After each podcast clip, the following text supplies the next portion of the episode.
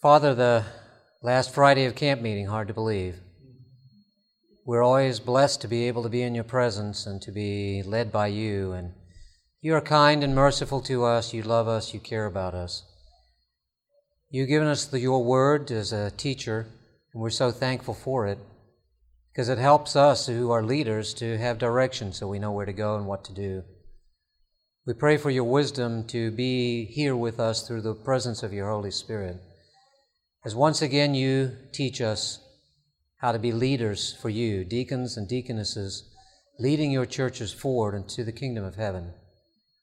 The truth is, Lord, in this earth we have troubles, no question about it. And even in the church, there are challenges that we face. As we focus today on how to handle some of those challenges, we pray that your Holy Spirit will be here. And I thank you in Jesus' name. Amen. As I was looking at what to present for these seminars uh, a month and a half, two ago, whenever we did it, when I got down to this particular point, I realized that one of the challenges that elders face is the same challenges that deacons and deaconesses face because they are leaders in the church. And it's one of the areas that we really do need help with, and that is handling two basic challenges in the church. One is conflict, and the other is there's my book, I see it. And the other is discipline. And as we, uh, as I wrestled with that, I realized that there is a close connection, and there should be anyway, between elders, deacons, and deaconesses when it comes to dealing with these problems. Now, we've spoken a little bit about conflict in the basic section because in in that we talked about the, the role of deacons and deaconesses and the fact that the work of deacons and deaconesses came out of conflict in the church. And that tells us that that's the responsibility then for us as deacons and deaconesses to learn how to manage that and help the church to be able to sort through those things and work through them without them becoming bogging down experiences that bring the church to a halt and take it away from its mission and its purpose. You and I are given that work that we talked about yesterday, and that's the work that God wants us to do, and we must do it. The challenge that we have today is that, the, and I've always had in the church, but especially today in these last days just before Jesus comes, is the devil is bringing everything to bear now that he can anything and everything that you've heard of and things that you haven't. The devil is now bringing to bear because he is trying to push in against us to try to destroy God's church before Jesus returns. That means that his leaders are going to have to be even better equipped, better prepared, and more dependent on Jesus than they've ever been. If you read the news today, I mean, I'm reading things I never, ever, ever, ever even imagined. Uh, when we're dealing with the LGBT agenda, you know, I can almost, uh, for the recording and for everybody else, please raise your right hand what you're about to say. you recognize what I'm saying is not saying what somebody might take and say in this recording. So it's right here. If I need you to defend me because somebody gets it and puts it there, whatever, I could almost stomach LGBT.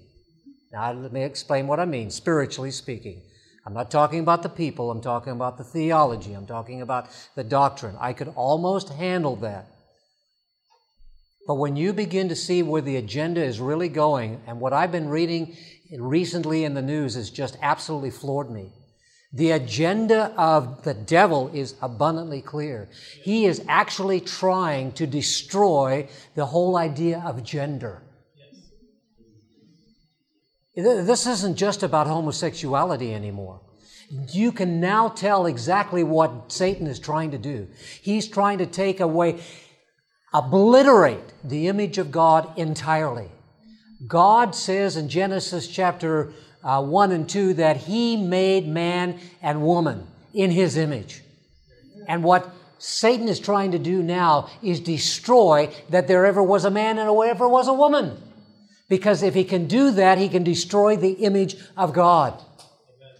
You and I are, I mean, I didn't see that coming. I don't know. Anybody here see that coming? I couldn't believe it when I read it, when I started to see what people's agenda was. And they, that, that agenda is actually out there. That's where they're going. I shouldn't have been surprised. And, you know, almost nothing surprises me anymore. But this is not a last day events class. This is a deacon and deaconesses class, and we've got some challenges that we face. But the subject that I just spoke to is not the only challenge you're going to face in your churches. You're going to face that, and you're going to face things you've never heard of, and I haven't heard of yet. And we're going to have to be prepared to work together to solve those problems and to keep God's church together as we, as we wrestle through with them. And so both the elders and deacons and deaconesses are going to have to struggle with the issues of discipline and dealing with conflict in the church. So I want to take some time to talk to you about discipline and about conflict and give you some ideas and tools to work with. I'm not going to solve the problem for you. I'm going to give you ideas and introduce you to potential tools and solutions. But this is going to be an ongoing struggle in your church. But you will go away with two things today. Once, one will be overwhelming, and that is I'm placing again on your shoulders the responsibility for leading your church when it comes to dealing with these issues. Not to walk away from them, not to ignore them. After the elders class, I had some people talking to me about the conflicts and the challenges that they're experiencing, the difficulties that they're having to handle, and they want to know how to manage that. God's going to help you how to deal with it. And I'm willing to come to you or talk to you on the phone, talk to your churches, talk to your leaders, talk to your districts, whatever, to help you begin to work toward managing this. But the bottom line is please don't ignore the challenges your churches are facing. Don't run from them. Don't be scared of them because Jesus is bigger than those things. You remember Caleb? What did Caleb say? He said, I'm not afraid of the Anakim. I'm not afraid of them. We can take them. Most of the people ran, turned tail and ran and spent 40 years in the wilderness. But we're back at the promised land again, and they came back to the promised land, and Caleb proved it was true. He went right back into the place that God had given him. The Anakim were still there, and he took them out. Why? Because God took them out. He just went in there for the ride. Caleb said, Piece of cake here. I don't even need this sword. And you know, you don't really see much of that fight going on because God just took it over. All he waited for was faith. All right, I feel a sermon coming on, so. I want to talk to you a little bit about church standards and move us along here in relationship to this. Um, because God is holy and righteousness, His church has set high standards of moral and social behavior that reflect the character of God. Do we serve God? Yes. Is God high and holy? Did God create us in His image? Is God seeking to bring us back into His image? He's got work to do, and that will finally be finished when we get to heaven, but He's teaching us to be dependent upon Him. Satan wants to lower that image. We already talked about that. He wants to lower all of that. He wants to lower the standards. He wants to cause us to think that by being, that we're being kind and generous and caring about people by lowering the standards of God's church at a time when God says, no, no, no, no, no, no, no. We, we're just on the borders of the, king, of the kingdom here. We're at Kadesh Barnea. We're almost in the promised land. N- don't lower the standard now. Keep it up there. I'm strong enough to help you with that. These standards are based upon biblical principles which are eternal and unchanging. God is eternal and unchanging, right? Every person baptized into the church promises to follow these standards. You have been, how many of you have been baptized into the Seventh day Adventist Church? See your hands? Good, because if you're a deacon or a deaconess in the church, I sure hope so. I'm not going to tell you I've never seen that happen, but it does happen. When you were baptized, you took vows. You didn't just make promises, but they were promises. You took vows. And the vows were to be obedient to those standards, those 13 things that are listed there and, and whatever, right? When you take that kind of a vow and that kind of a statement, if you were in a court of law, would the court expect you to obey what you said you were going to do? Yes or no? So when I stand before God and say, I accept those things in my life and I vow that I'm going to do those things, recognizing it's under the strength and the power and the, and the, uh, uh, the faith that I have in Jesus that that's possible, But nonetheless, I'm vowing that I'm going to give my life to Jesus and allow Him to do these things in my life. Then if I choose not to do that, am I keeping my vows or breaking them? If I'm breaking my vows, can God help me and take me into the kingdom of heaven while I'm breaking my vows? Because He's high and holy and it's His standard. If I choose to renege on my vows and walk away from Him, what I'm saying is, I don't need you anymore, Jesus. You're not strong enough in my life to be able to give me power in my life.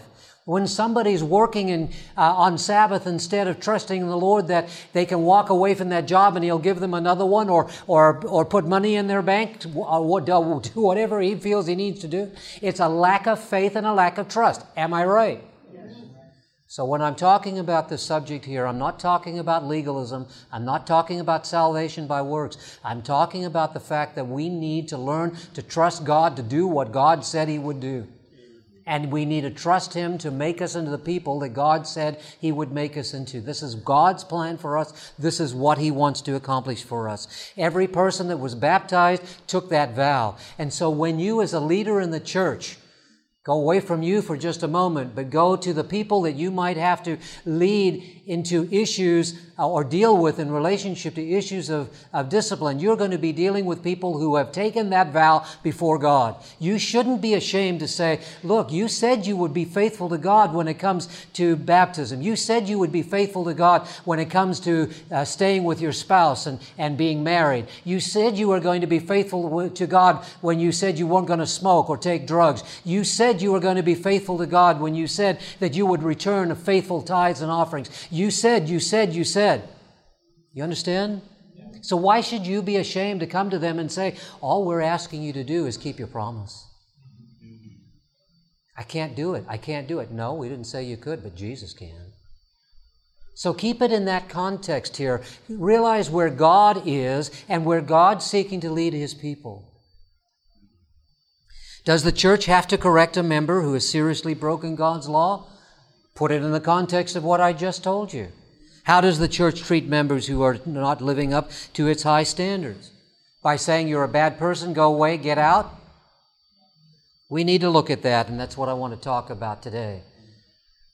What are the steps toward correcting the wrongs of members? When and how should the church discipline its members? When and that's a duplicate. Whether saved or unsaved, God's love is the same for all people. If a person is, is having a struggle in their lives and they're having trouble with robbing banks, they just can't quit robbing banks. Are you going to go to them and say, You know, I know you're struggling with robbing banks. I just want you to know we love you. Have a good day. No, no, no. Right? No. I know all the law ramifications of that. I'm talking about the sheriff showing up and saying, You knew they were robbing banks and you didn't turn them in. What I'm saying is, I'm using an extreme example for the very reason that it just takes the heat off of it. You put it in all the more personal and more intimate laws and the other kinds of things, and you begin to realize that we can't just ignore that. But a person who's struggling with, uh, with robbing banks, is that person loved by God or not? That person is loved by God. Jesus died for that person. Did Jesus die for Judas? Was Jesus' heart broken when Judas hanged himself? You bet it was, because he died for that man. He died for Judas, but that didn't mean that he could save Judas. Because Judas had a right to choose to do what he, what he did. And in essence, he was robbing banks. He took money, Whenever the church needs to take action concerning a member who has fallen into sin, let each one of us be reminded that Jesus gave his life for that erring member just as much as he gave it for us. Let's keep the value of a soul clearly in our hearts and minds. It is right to be indignant about sin, but it is wrong for us not to love the sinner. And to deal with the sin is to deal with the sinner and when we do, we have to keep that in the context of the fact that this is a soul for whom Jesus died. But that doesn't mean that we don't get serious about it. Jesus was serious about it with the people that he worked with. Ellen White says in Volume 7, The Testimonies, human beings are Christ's property, purchased by him at an infinite price. How careful then should we be in dealing with one another? So Christ is asking us to be careful how we deal with each other and how we handle the issues of working with people. Now, I should tell you that what I'm talking about today is not talked about quite as heavily in this uh, in that book, but dealing with issues and problems and so on is, and I'm going to look at that in just a moment. Great, thank you so much, Elijah. Just put it right there on the floor for me. I was going to ask, does this correspond with? It does. It does, and I'll come to it in a moment. Exactly. Great. So thank you for asking, and and it, it does. We'll come to it in a moment. So just stay with me with this part, and then I'll connect it in the book so that you get those pieces. So Ellen White also says, if wrongs are apparent among his people, and if the servants of God pass on in indifferent, on indifferent to them, they virtually sustain and justify the sinner, and are alike guilty and will just as surely receive the displeasure of God, for they will be made responsible for the sins of the guilty. Is Ellen White making that up, or is there a biblical precedent for that? What does Ezekiel say about the watchman on the wall? He reminds us, he says, if we go to the erring one and we, as the watchman on the wall, say, Look, you can't keep doing this, and we get the sinner to turn and go the other way, we have not only saved that person, but we have saved our own souls. But if we go to a person and we say, you can't live that way, it's destroying you, and that person says, forget it, I like my lifestyle, I'm continuing to go on, Ezekiel says, you have delivered your soul even if that person dies. God is helping us to understand that we have a very serious responsibility. We don't think corporately as much as we need to, and I don't want to get too far into that. But the church is responsible for what it does with people. And we as individual leaders fall into this category if we say, I can't do that. I'm not strong enough. I don't have the courage enough to do it. Jesus doesn't say, Well, I'm sorry you didn't have enough courage. It's okay. We'll go on. Where's the source of courage? Where's the source of help if you, if you know you should not be working on Sabbath and so you quit your job? Where's the source of courage when you come up against something that you know you can't handle on your own? You can't, you're afraid to turn in your tithe because you don't know where the money is coming from, but you turn it in anyway. Where's your source of strength? Jesus Jesus is your source of strength. So if you're lacking courage, then exercise the faith in Jesus and say, Lord, I know this is the duty that you've given to me. But I believe that one of the reasons that some of our elders, deacons, and deaconesses struggle with this issue because they haven't really taken it seriously yet. They haven't perhaps reminded themselves of these kinds of statements. They haven't reminded themselves of what Ezekiel says. And they forget that God's dead serious about this. You notice I'm a little bit more somber today. Some of you will say, well, you're always that way, Royce. But the truth of the matter is, we should be dead serious about this. Because people's lives are at stake. I'm not talking about their physical lives, I'm talking about eternal spiritual lives are at stake. God holds the sinner accountable, but also the one who doesn't uh, work with the situation and recognize that the displeasure of God is upon that individual and upon the church for that situation. And they will be made responsible for the sins of the guilty. You and I need to have that clear perspective in our mind when it comes to the issue of sin in the church. Sin cannot be ignored in the congregation. While gentleness, love, and mercy must be shown to the members who have fallen into sin, the church has a responsibility to take action concerning that sin. If you have somebody in your church who's being unfaithful to their husband or their wife, and especially if they're leaders in the church, but whether they are or not is not the point, but they're being unfaithful to their, their spouse, and you know about it, and you do nothing about it, then the responsibility for what's going on with that situation and the impact that it's going to have on the church and everybody else is going to fall upon you for not seeking to deal with that issue and help those people. Some of the most tragic comments that I get from people are people that come from churches and say, because the church didn't deal with this situation, such and such has happened to my young person who saw it going on, and they don't trust the church anymore. We talk about the reasons why young people are leaving the church, and I'm sure that some of them are, some of the issues that are raised. But the children, young people of our church are not leaving our church today because we're not entertaining them enough. Some of the young people in our church are leaving the church because the church that used to stand up for right and preach the truth is wishy-washy and Laodicean and no longer does it. The church today, I've heard this about, you know, they talk about millennials. I only have so much faith in that issue. Every generation's been slightly different. But Jesus never changes. Every generation's been slightly different, but God's standards have never changed. And the, I'm told that the millennials today have a lot of different things, but one of the things they expect is genuine uh, honesty and genuine Christianity when it comes to Christianity. And if we aren't going to be honest and genuine and, and really live up to what we believe and deal with the issues that need to be handled, then we are not living up to what God is expecting from us. Gentleness, kindness, and mercy can be present when you are dealing with sin, but it is not correctly, God's source is not the source of gentleness, love, and mercy when we ignore sin. That's indulgence. Christ's method is what I want to share with you now. And I'm going to talk to you a little bit about something that I, I wish I had time to teach you in a whole seminar. And that seminar is something called redemptive discipline. The th- real emphasis here is that discipline should be redemptive. All right? For a lot of people, discipline is punitive. In other words, so and so is not being faithful to their husband or their wife.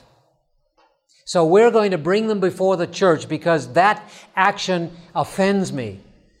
She's my friend, and her husband is, is running around on her. So I'm going to punish him by bringing him before the church, and so that he can, she can get.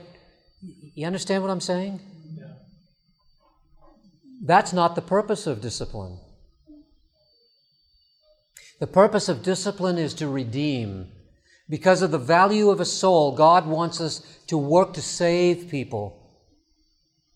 If there's a marriage that's in trouble, the goal is to save the marriage. Ellen White tells us that a happy home is a wonderful example to the community of Jesus and his love. Satan is trying to destroy that example if he can, right? So our goal is to try to save that marriage for the sake of the people, for the sake of the children, for the sake of the church, for the sake of the communi- community. That's what God is asking us to do. So our goal is to redeem and to try to save and to bring that about. I'll give you an illustration on that in just a moment. So when we're trying to redeem, we want to follow God's way of dealing with problems, not man's way of dealing. Man's way is arrest them, throw them in jail, see if they violated the law, give them a trial. If they violated it, throw them back in jail and leave them for a while until they've served their punishment out. That's man's way of dealing with problems. That's not God's way of dealing with problems. Okay? God has a plan, He has a purpose, and He has a way of dealing with that situation. So I want to give you some of those methods and some of those steps now, and that's what you see up on the screen. Question? If you can resolve that problem, you make it a tighter church, tighter in faith and everything else, because they and you work together to build that faith stronger and tighter. Exactly. You want to build a church, not see it destroyed. There are times when you have to take action. We'll deal with that, but let me give you a few steps here and it will come clear. Matthew chapter 18. How many of you understand and have studied the principles of Matthew 18? And you know what I'm talking about when I say that. Okay? Some of you have, some of you haven't. All right, I've got my Bible here somewhere. Matthew 18, let's uh, look at it just very briefly. Take your Bibles, open to Matthew 18. Be reminded of the steps that uh, Jesus outlined here. I'm starting with verse 15, Matthew chapter 18, verse 15, and we're looking here for four basic steps that are outlined in this passage. So make note of those steps, and, uh, and we'll try to, to identify them here for you. Verse 15, moreover, if your brother sins against you, go and tell it to all your friends, so that, is that what it says? Okay, some of you are not looking at the Bible, so you're not sure what I said. Dangerous, dangerous. anyway, it's all right. You didn't all bring your Bibles. Go and tell him his fault between you and him alone, right? If he hears you, you have gained your brother. So what's the first step? Talk to that person first. Don't even take it to the elder or the pastor. Our usual practice today is we read this as, if your brother sins against you, go and tell the pastor quickly before it gets any worse. Okay? That's not what Matthew 18 says. Verse 16 says, But if he will not hear, take with you one or two more, that by the mouth of two or three witnesses every word may be established. So step number two is to do what? Go back again because they didn't respond to your first direction, your first counsel, your first encouragement. So you take two or three others with you and you go and you work with them and try to see if they'll listen now. Then it says in verse 17, if he refuses to hear them, tell it to the church. But if he refuses even to hear the church, let him be to you like a heathen and a tax collector. So now the second step is to go with two or three. The third step is to go to the, the fourth step is to remove them out of the church and try to win them back. Right? Because when you treat them as a publican and a tax collector, you try to save publicans and tax collectors, right? So there are four steps. One, go to them alone. Number two, two or three people. Number three, take it to the church. All of those with the purpose of redeeming them, of saving them, of stopping them from continuing in their sin and moving in that direction. Step number four is they won't listen. They refuse to do it. They continue to work on the Sabbath. They continue to have an affair. They continue to rob banks. They, whatever. And so you finally say, look, we've done everything we can. I'm sorry we're going to have to tell you that we're going to take away your church membership. That should be the very last resort, but it doesn't mean it's a non resort. It is something that God expects us to do in carrying that forward. When the church has done all it can to reclaim erring members without success, Jesus says they should then be considered as outside the church. Disfellowship members, or those removed from membership, as the church manual puts it, they also use disfellowship, but removing from church membership should not, however, be removed from the church's love, prayers, and concern. The challenge that we have today is that we baptize people, and as soon as we baptize them, we forget about them. Mistake number one, we dis- don't disciple them like we should. Mistake number two is that when people have trouble, we bring them in, we discipline, if we do that at all, discipline them, and then we ignore them. The church should be all about caring about people when they come into the church and when they have to leave the church. We should continue to care about them and love them as souls for whom Jesus died because they are souls for whom Jesus died. Church discipline, disfellowshipping should be carefully considered. It's an extreme action which may be taken only when every other action to reclaim them has been attempted. And there's some instructions in the church manual. You should all get a church manual. If you don't have the new one, and most of you don't, be sure to get one before you leave. Up in the ABC, the new ones are there, and I hope they have enough. The 20, uh, 2015 edition. Yeah, I did. I got mine too, by the way. I went up there, so thank you. They're also online. Are you sure? Yeah, that's the point. Okay, let me just make sure. I wanted to double check, and that's why I asked that. I went looking for it. Last time they put the 2010 edition, which was from the previous General Conference in 2010, they put that one up electronically before they put it out in print. This time they decided to put it out in print, and then sometime later they'll put it up on electronically because they weren't selling the hard copies. Yeah. Yeah, you, you, we can understand that logic. You, logic. You print them all, and then you get stuck with a warehouse full of hard copies because everybody's using them electronically. So they printed them out because you never know how many people are going to buy, and so you print them out and you wait until you sell them. Then you make it available electronically so everybody can have it.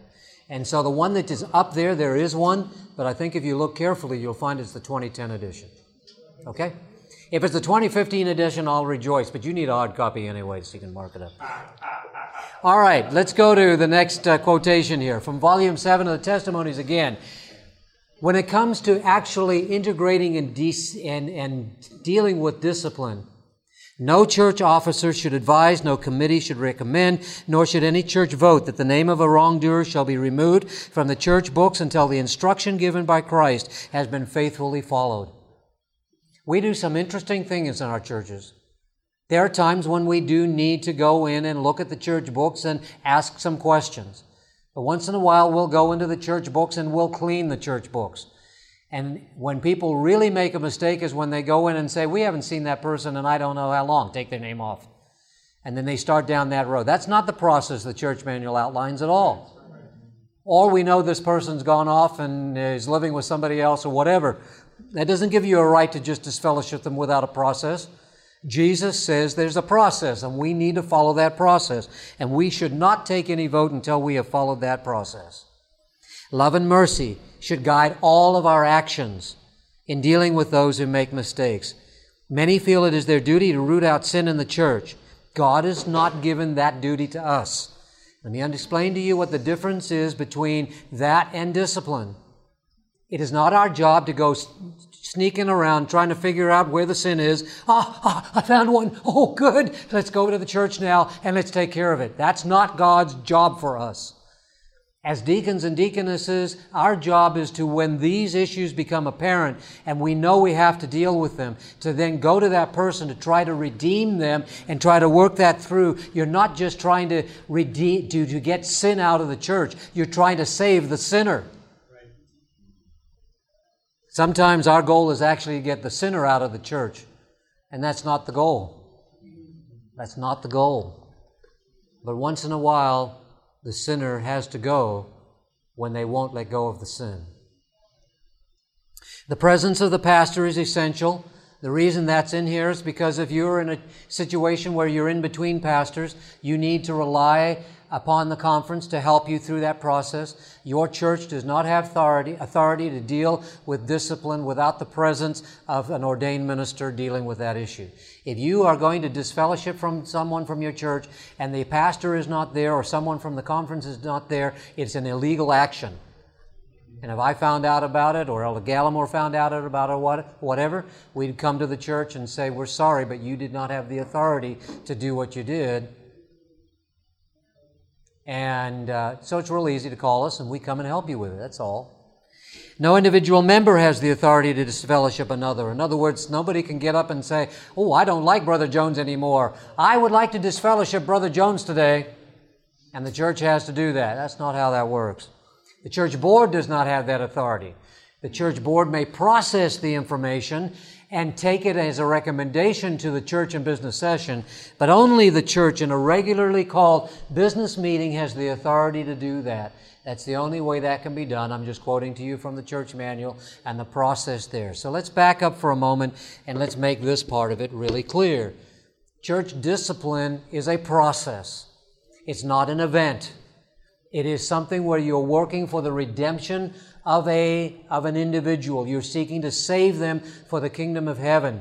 You want to save them also for the church and for God's witness in that community. There's a lot of reasons to redeem that person. And that's a process that you want to go through in working this all through. It's not just somewhere, sometime where you're getting them out of the church and removing them from the church. So you work through that process until you get to the point where there's no other step that you can take and it's obvious this person has no idea and wanting to deal with it. And the, you know, the truth is, there's sometimes when you really hardly get past step one, as far as the church is concerned in Matthew 18. Because one person may go there, and that's the only person that person will talk to, and then says, Look, don't send anybody else here. I have no interest. And maybe two or three go and try and connect, and, and that person won't answer the door, won't answer emails, won't answer the phone, won't do whatever. And eventually, you have to just say, We've tried everything. They won't even talk to us. And at that point, you've gone just as far as you can. But you still have a process of letter writing and working through that process to be able to establish the fact. I've had to deal with cases where somebody said, I was disfellowshipped from the church, but nobody ever told me. Well, that shouldn't happen that way because if you disfellowship somebody from the church, you should have an address where they're from. There's a way to deal with people that you don't have addresses for that are missing, and it's a separate category in the church uh, clerks uh, uh, and e Adventists today. It's a separate category. But if you're disfellowshipping somebody for apostasy, there's a process that you should be following. You should be doing exactly what's outlined in this uh, in the situation here, and then you, if, if you disfellowship them, when you finally have to go through that that painful process, and the church in business session votes that, then the pastor and the clerk should be sending a letter, registered mail, with a return receipt requested.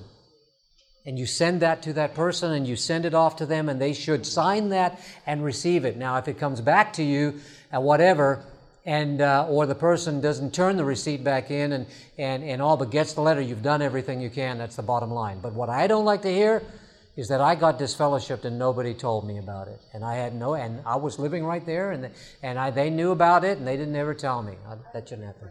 Mm-hmm. On this, we had a situation where a young man was baptized in the church.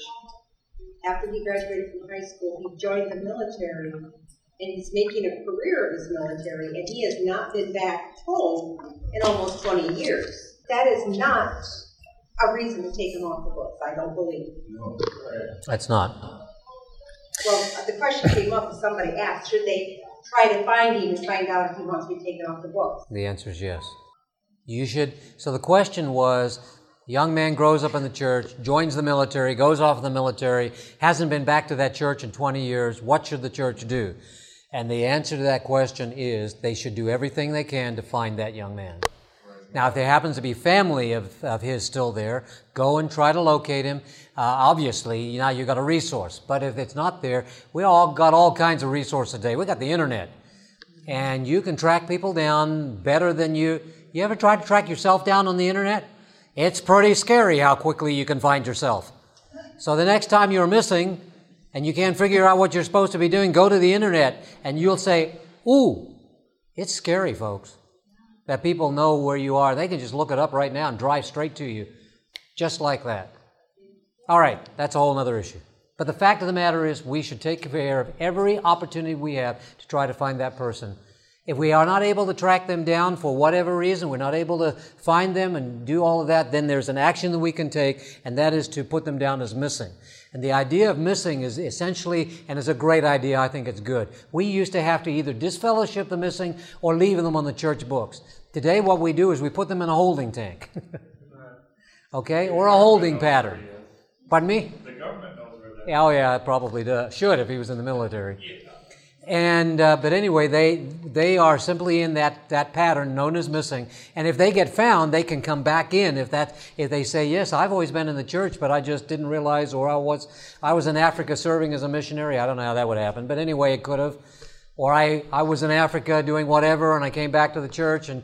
So there are all kinds of things that can happen with that. So those are the categories now. There used to be three categories by which you left the church death, apostasy, and moving. And now, therefore, missing is another one, and that's how that process is handled.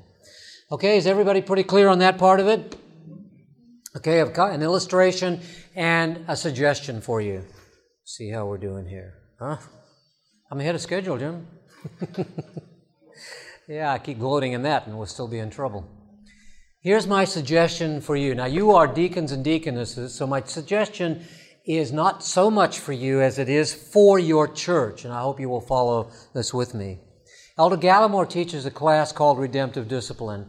He, um, I've sat in his class a number of times, and because of my responsibilities and my role, I went to Elder Gallimore and said, Do you mind if I teach this class? I think our pastors really and church members really need to have this class and need to learn how to do that. And I would be happy to come and help your church with it. I've helped churches with it. And I, from what I've been able to tell, it's been very helpful to them because when people think that discipline is punitive, they resist it. And I say actually good, because it's not that. But when in the redemptive discipline process, Elder Gallimore's class, he's the one who outlined it, we teach the fact that Matthew 18 is the basis upon which we deal with it. And then we start working through the process with people with the goal of seeking to redeem them. We talk about the difference between punitive justice and, and redemptive justice and all those kinds of things. We just go through that whole process. But there's one thing I want you to take back with you to think about. If it happens to be that some elders of yours or an elder of yours was uh, present in the meeting this morning, they got this. But if not, take it back, even to you, your pastor. Your pastor may be aware of it, may not, but this is what the suggestion is that the board of elders be given the opportunity to work with people that are struggling with a problem. I used the illustration, a marriage illustration this morning. Uh, this afternoon, I'm going to use a smoking illustration. Let's just say that as a deacon or a deaconess, you are going out one day and you find that a person is um, in a restaurant, you see a person who's a member of your church. Maybe he's one of the elders in the church. Nah, let's not go there. That gets too complicated with my example. It's a Sabbath school superintendent. And um, you realize that uh, you watch that superintendent, and you, the superintendent, uh, because it's a restaurant, can't smoke in Michigan inside, but outside you see them light up and, and light a cigarette and walk away. And you say, hey, wait a minute. Isn't that Brother Jones, the Sabbath school superintendent? Did I just see what I think I saw? And you kind of catch yourself and you work through that process? What's your first step? Because he was smoking. It was him and he was smoking. What's your first step? Go and talk to him alone, right? That's your first step. Your goal is to do what? Get him to come back, get him to redeem that situation, stop smoking, whatever. He may be standing up there every Sabbath morning, smoking outside and teaching Sabbath school on Sabbath morning in front of your church. It's happened. A lot of places it's happened. So your goal is to redeem that person. So you go and talk to him, and the person says, You know, I've struggled with smoking for a while, but I just can't overcome it, and I'm sorry, I've really tried. And um, I'd like to ask you to leave me alone. Now you got a choice leave him alone and ignore it and let this person go on with that struggle, or realize that that person's got a problem and needs help. So the next step is to do what? Take two or three people with you. Now, my suggestion this is a good time to start looking at an elder. It could be the pastor or it could be an elder, but let's say it's an elder in your church. And so you take the issue to the elder in your church and you say, you know, I've discovered this issue. I've gone and talked to them. Nobody else knows about it. To my knowledge, nobody in the church knows that Brother Jones has this problem with smoking. And so you take it to the elder, and the elder says, Well, let's go and talk to him. So you go and you talk to him. The two of you talk to him. And Brother Jones says, I'm sorry, I, I told you I'm really struggling. This, I really wish you'd leave this thing alone. And, um, and so you say, okay, but you know, we can't just leave it alone, Brother Jones. This is a real problem for you in your life. Make him aware of the consequences. And real, help him to realize that this, the eternal consequences are the most important, and that there are some consequences even within the church. We can't just ignore it. And the elder could, at that particular point, could do something. Now, it's, a, it's even less complicated if I tell you that it's an elder that sees the person do it. But because you're deacons and deaconesses and not elders, I had to use you in that example that way, except for those of you who are elders. Okay? But at any rate, so you, the elder takes it to the Board of Elders, and when the Board of Elders gets the word that this person, Brother Jones, does not want to deal with this issue and is not handling it, the Board of Elders says, okay, we're going to we're going to try to work with him a little bit more and see what we can do. And the Board of Elders says, All right, we're going to send you a couple elders along with one more time, and we're going to tell him we're going to give him a period of grace of three months. And during that period of grace, we're going to suggest to him that he just tell the church at the moment that he needs to take a break from being a Sabbath school superintendent. He doesn't have to have an explanation for that. He just needs to take a break from being a Sabbath school superintendent, and we're going to work with him on the side to help him to overcome his problem of smoking. We're not going to take it to the church, and we're not going to tell anybody else about that. Now, let me tell you that if he had listened to you as the deacon or deaconess in the first place, you would not have had to tell anybody else about it. If he said, I want to overcome smoking and I want help with it, please help me. You can get resources. My suggestion is one or two things. Go to the pastor or go to somebody else outside of your church circle who can help you help that person to stop smoking if you don't have the tools, the resources, or the experience to be able to do it. If you can help that man stop smoking, you have solved the problem and you don't have to go to the church with anything else because your goal is to get him to stop smoking or punish him. Stop smoking. That's your goal because redemption is the goal. You want him to stop smoking. But if it's not working, the Board of Elders can put this individual under a period of grace. But it still keeps this whole situation contained. It doesn't go to the church and business session or it doesn't go to the church board, which then the church board has no choice but to eventually take it to the church and business session and deal with it. Doesn't have to be done that way. It can be kept contained. If the guy says, Man, you guys are really serious. You really even want to help me with this. I want the help. Okay, okay. I, I, I tell you, I've been struggling and I want the help. And I've been scared to ask for help. And I thought that the church would condemn me, but you're not condemning you, me. You, you're actually trying to help me. Okay, I'll, I'll take the help. Then he gets the help and he stops smoking. Problem solved? Problem solved. It didn't have to go to the church board. It didn't have to go to those peers along that way and his church, fellow church members who never ever knew that he struggled with a problem of smoking and that God gave him the victory. And when the time is right, he may make the decision that he needs to take an action. He might even choose to be rebaptized. He may even say why. That's up to him at that point. But you redeemed him, you redeemed him for the church, and you've been able to keep that process going. That is redemptive discipline. If he chooses not to and eventually gets to the church board and the church and business meeting, so be it. All right. This process is not spoken of in the church manual, but it's in keeping with the Spirit because the Spirit says, do everything, of the manual says, do everything you can and following Christ's method to solve this problem. But don't just go back to your church and start doing it. There's a process by which you should get that process okayed in your church. First of all, I go to the church board. I wouldn't wait till there's a problem. I go back right now and I would say, look, let's establish this in our church. And some people will not accept it. And, and they may have questions about it and say, I don't think you can do that. And then you call us and we'll tell them how that all works through. But you say, tell the church board about what they could do. Are they willing to uh, establish the board of elders and give them the authority to establish a period of grace if a person falls uh, into sin and has a challenge? That way it keeps contained and you can deal with it. Then you take it to the business meeting. If the church board agrees and is willing to make a recommendation to the church and business session, you take it to the business meeting, get the whole church together, and you say, This is what we'd like to do. Then the church votes that and accepts that, and it's a legitimate process to be able to be worked with there, and they accept that. It's in the keeping with the spirit of the church manual. It's not destroying that and going somewhere, but it gives you a chance to be able to work with that situation and help that person. So that's the encouragement that I'm giving to you in relationship to that issue, okay? Yes, please. If they uh, maybe perhaps putting together a specific Bible study with that person. Mm-hmm.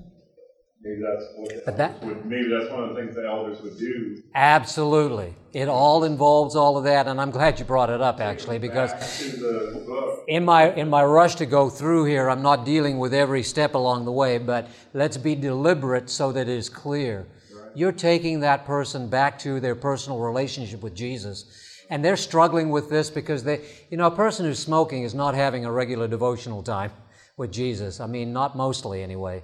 And they're, they're, they're struggling in their relationship. They need to be brought back to Jesus, back to the Word of God, back to that foundation. If necessary, because it's some kind of an area that they're arguing about relative to the, to the spirit of prophecy or whatever, take them there and, how, and help them to see what the counsel is and so on and so forth.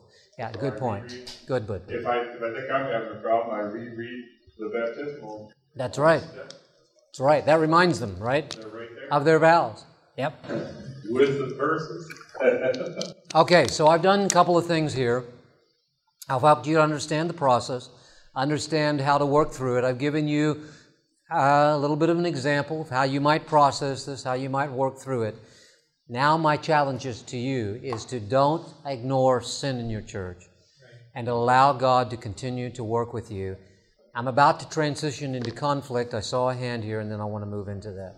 Just not sure what, what is different in this and what's in the. The difference then, in terms of it, is that the church manual does not talk about a period of grace under the authority of the church elders. Okay? This is kind of a voluntary process that it's outlining here.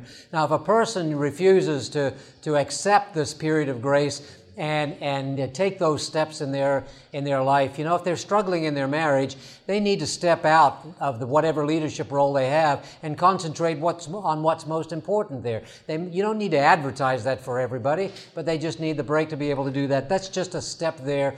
But the church board can also have a period of grace, but it, and it's I think the church manual speaks about that, but it's also called a time of censure. But it's an official time and it's brought to a broader group, and that is the church in business session. And this is trying to prevent it becoming general knowledge so that it can be contained. Okay? What about the modesty uh, part of the Bible? I know that it's, it's a hard thing to, to really want to dress anywhere, any way you want, at any time. Let me speak generally to the question. Okay? The question in my mind and for the recording, the question was what about dealing with issues of dress? And you specifically mentioned short dresses and so on and so forth. We don't generally discipline people for wearing short dresses, but we, if people are going to wear jewelry all the time, and that becomes a problem, we would work with them on that level, and eventually it could reach that particular point. But my, my, my caution with you in all of these cases, I don't care what the issue is, but all of that is a good, solid process. And by the way, deacons, you should never go to a woman and tell her her dress is too short. It's not your, it's not your place to be doing that. Okay? A deaconess can go to a woman and tell her her dress is too short. Okay? And that's one of the issues there. You want women to work with women and men to work with men. That's a process. We have that issue here on this campground, and we always deal with it. We say we need a, um, um, a mother in Israel who'll go and help some of our kids who don't seem to get that, uh, that whole principle yet right now and kind of work through that because it is an important issue. So trust me, I'm not downplaying that issue. Okay? I'm telling you all of these kinds of issues need us to work together. But some don't lead as quickly to discipline as others do. If you're robbing banks, I'm probably going to expedite the process of discipline with you. If you're breaking the Sabbath, I'm probably going to expedite that with you.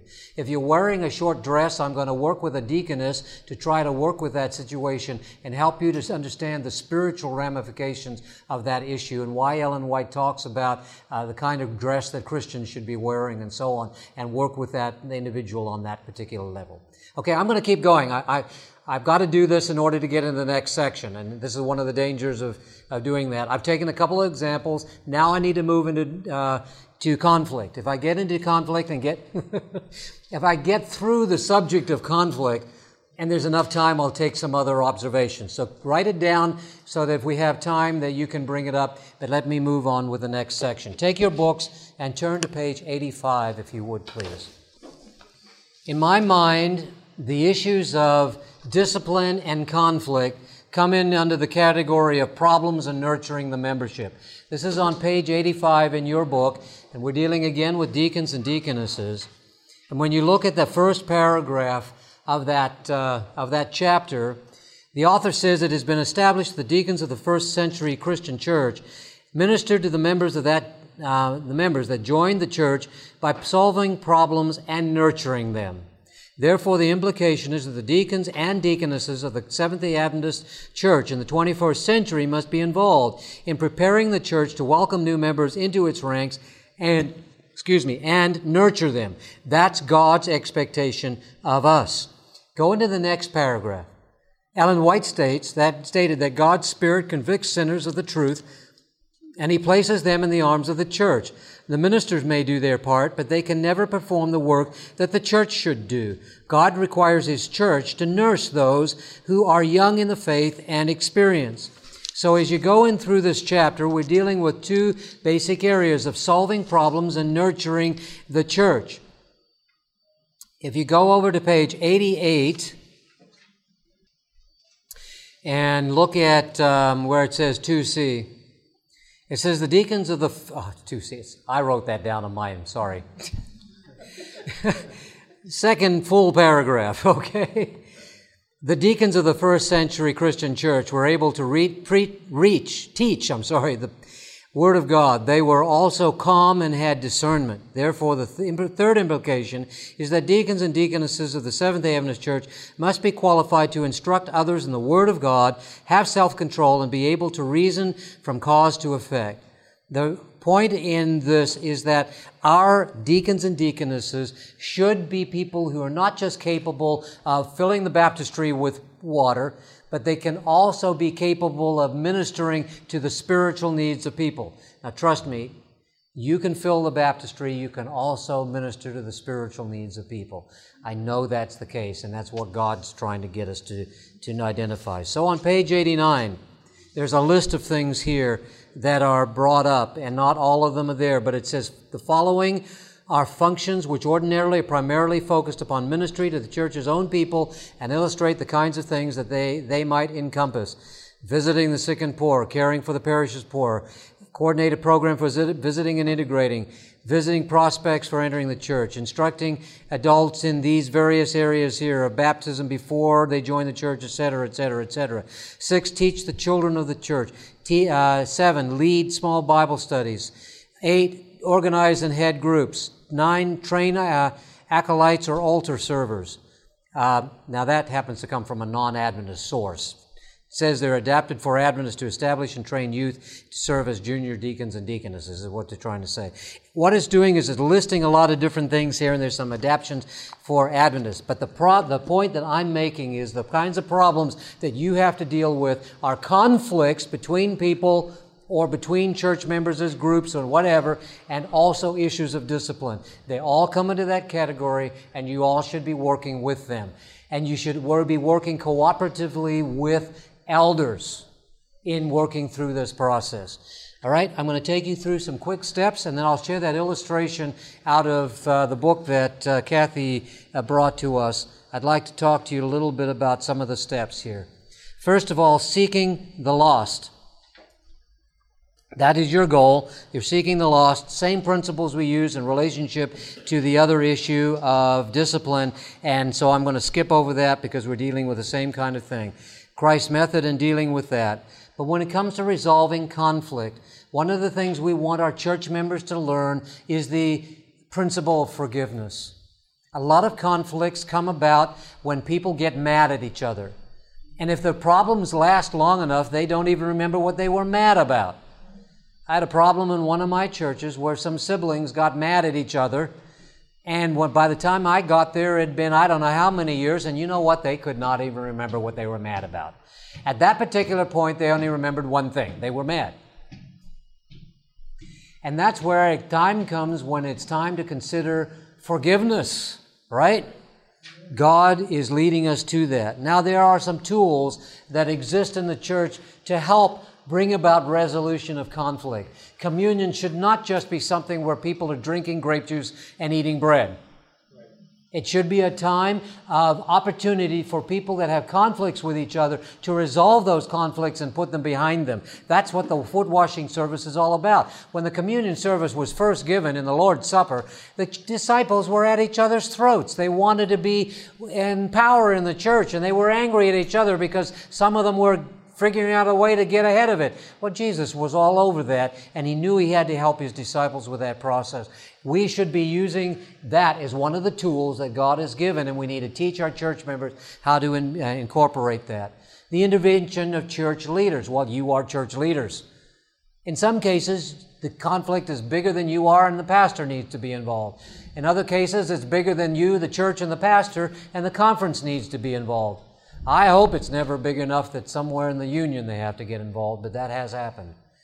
unfortunately. So these conflicts need to have sources of revolution, and there are steps and tools that will help you with that process. There's also the church manual that talks about ways that you can work to bring about conflict resolution and to work through those problems. Ellen White says Christians should make every effort to avoid tendencies that would divide them and bring dishonor to their cause. It is the purpose of God that His children shall blend in unity. Do they not expect to live together in the same heaven? Those who refuse to work in harmony greatly dishonor God. Our churches are dishonoring God when you're in conflict. And if the church continues to allow itself to be in conflict, they continue to dishonor God. So the church at some point has to say, enough already. We're here to honor God. Let's come together in prayer and fasting and ask God to find a solution to this conflict that's between our brother or sister or, or all of us. And sometimes it's over discipline. You better not discipline my daughter if you disfellowship my daughter for having 30 kids out of wedlock, then you're gonna you're not gonna be my church anymore. Yada yada yada. Please. Those kinds of conflicts are very real. Some of you are going through those kinds of conflicts. And they can be really challenging, but it doesn't bring honor to God as you work through those kinds of situations. And I'm not making fun of those kinds of situations because they're really serious and they're really painful in the local church.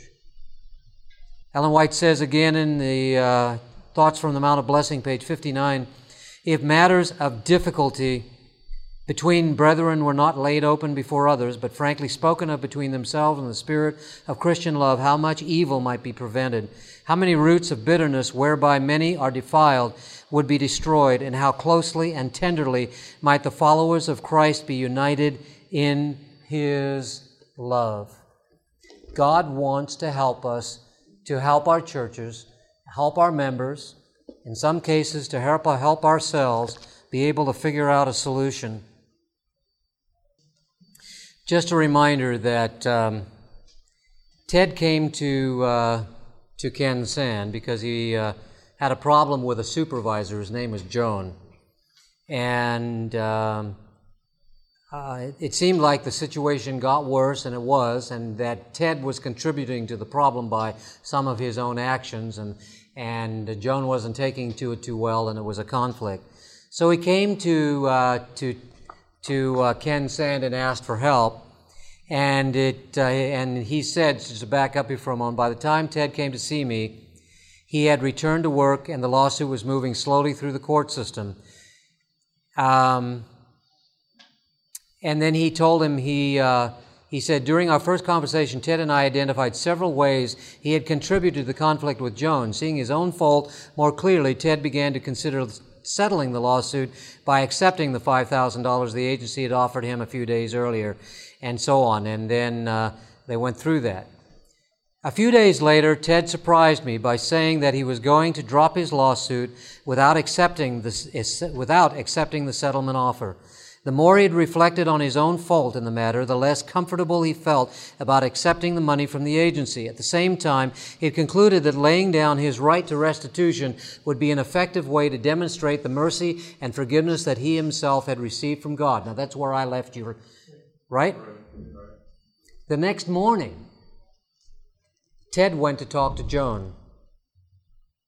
He admitted that he had been disrespectful, arrogant, and rude and he asked for her forgiveness. Joan seemed suspicious of his motives and said little in response. Ted went on to explain that he had forgiven her for ordering him to move the heavy boxes and that he was dropping his lawsuit. Finally, he said, he hoped that they could start over in their relationship and learn to work together in the future. More suspicious than ever. we are that way, aren't we? I probably would be. Joan asked why he was doing this. He replied, I became a Christian a year ago, and God is slowly helping me to face up to a lot of my faults, including those that contributed to the problems between you and me. God has also shown me that His love and forgiveness for me is absolutely free and that I can do nothing to earn or deserve it. Since He has done that for me, I decided I want to act the same way toward you. Amazed by his answer, Joan mumbled something like, Oh, I see. Well, let's let bygones be bygones. Thanks for coming in. Although Joan's response wasn't quite what Ted had hoped for, he walked out of her office knowing that God had forgiven him and that he had at least given Joan a glimpse of that forgiveness. Ted soon discovered that Joan was telling others about their meeting. Is that good or bad? No, no, no, no, that's good. Hang on, hang on.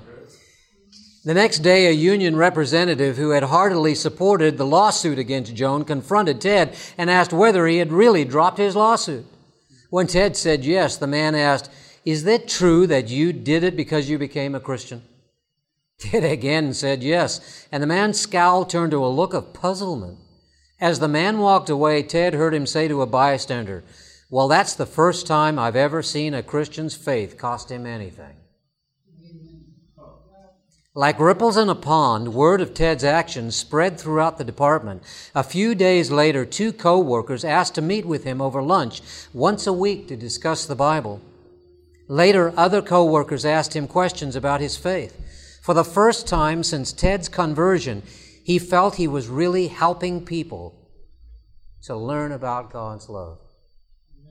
Although Joan continued to treat Ted rudely at times, he learned to submit to her authority and use her provo- provocations as further opportunities to show God's work in his life. When she was replaced a few months later, there was no doubt in Ted's mind who had arranged for him to have a more pleasant and supportive boss. Three years later, I asked Ted whether he regretted his decision to give up the settlement.